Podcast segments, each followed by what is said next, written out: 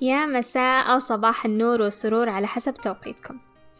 قبل أسبوعين رحل عنا أحن وأقرب شهر للقلب وهو شهر رمضان. والأكيد إنك في أيامه مريت على الآية 259 من سورة البقرة واللي قال فيها الله تعالى أو كالذي مر على قرية وقتها هل تساءلت عن هالشخص؟ مين اللي مر أي قرية هذه اللي لفتت انتباهها؟ وليش جملة بسيطة قالها كانت سبب في موته لمئة عام؟ خل نبدأ قصتنا بمعلومات بسيطة عن المقصود في الآية وهو عزير عليه السلام. واللي اختلفوا في مكانته فالبعض قال نبي مرسل من رب العالمين البعض قال لا. عبد صالح حافظ للتوراة في زمنه ويرجع بنسبة إلى هارون أخو النبي موسى عليه السلام. والقرية اللي مر عليها يقال كانت بيت المقدس. بخت نصر كان الشخص اللي حول هالمكان اللي كان بلد طبيعي إلى مكان مهجور. حتى الدواب مو موجودة فيه وكل بنيانها تحول إلى ركام بس واللي تبقى من الناس انتقل إلى بابل عشان يعيش فيها.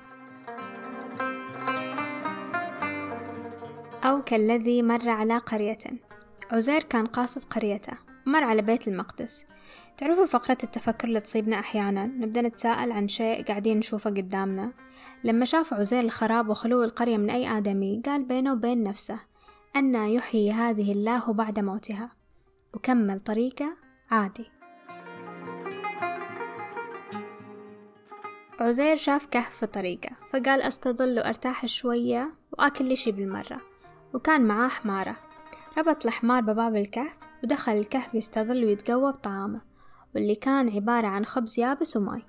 وقتها عشان يرطب الخبزة فياكلها حطها على سطح الماي اللي عنده. تترطب شوية وياخذها مباشرة. بس في هذيك الأثناء حس بالنعس ونام. أو كان يعتقد أنه نام بس فعليا عزير ما نام. قبض الله روحه لمئة عام. أصحاب الكهف في قصتهم مذكور أنهم ناموا وقعدوا ولكن في قصة عزير كان الموضوع قبض روح وبعث من جديد. بعد ما مرت المئة سنة ردت لعزير روحه. وبس قام بعث الله له ملك على هيئة بشر. وسأله الملك قال وين حاس إنك نمت؟ قال له عزير والله يمكن يوم. بس لما طل برا الكهف شاف الشمس بعد الزوال وهو قبل لا يدخل كهفه كان شايفها قبل الزوال قال أو بعض يوم يعني يا دوبك كم ساعة من الظهر للعصر. وقتها قال للملك وين؟ ترى صار لك مية عام نايم. فانظر إلى طعامك. طلع الخبزة اللي لو ظلت دقيقتين يعني وقتها كان غاصت وصار الماي كله خبز. شافها مكانها على السطح ما تغيرت على سطح الماي. قالت طيب تعال معاي تشوف إيش صار في حمارك. ولما طلع عزير برا الكهف للحمار تحول إلى عظام. أراد الله وقتها أن يثبت لعبده لعزير مقدرته عينيا. فجمع عظام الحمار قدامه وأعاد للحمه وجلده وأحياه. عزير بس شاف المنظر قال أعلم أن الله على كل شيء قدير. ولنجعلك آية للناس.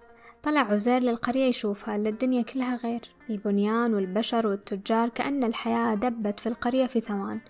وهو اللي كان يعتقد أنه غاب عنها ساعات بس. شاف الناس وجرب سألهم. تدروا وين عزير؟ قالوا له وين؟ صار له مية سنة من اختفى ومات. قال لهم أنا عزير. بس ما صدقوا إلى أن نادوا جارية كانت تشتغل في بيته واللي تركها وعمرها عشرين سنة وصار عمرها وقت رجعته مية وعشرين. لما تعرفت عليه بدأ عزير عليه السلام رحلته في إحياء التوراة لبني إسرائيل. خلاصة القصة. معجزات رب العالمين كلها حولك بس لأن عينك تعودتها تنسى أن قدرة رب العالمين قادرة تقلب الكون عشانك. بس لو آمنت بعظمتها. لو أعجبتكم القصة لا تنسوا مشاركتها مع أصدقائكم. ونلقاكم في قصة أخرى في الأسبوع القادم.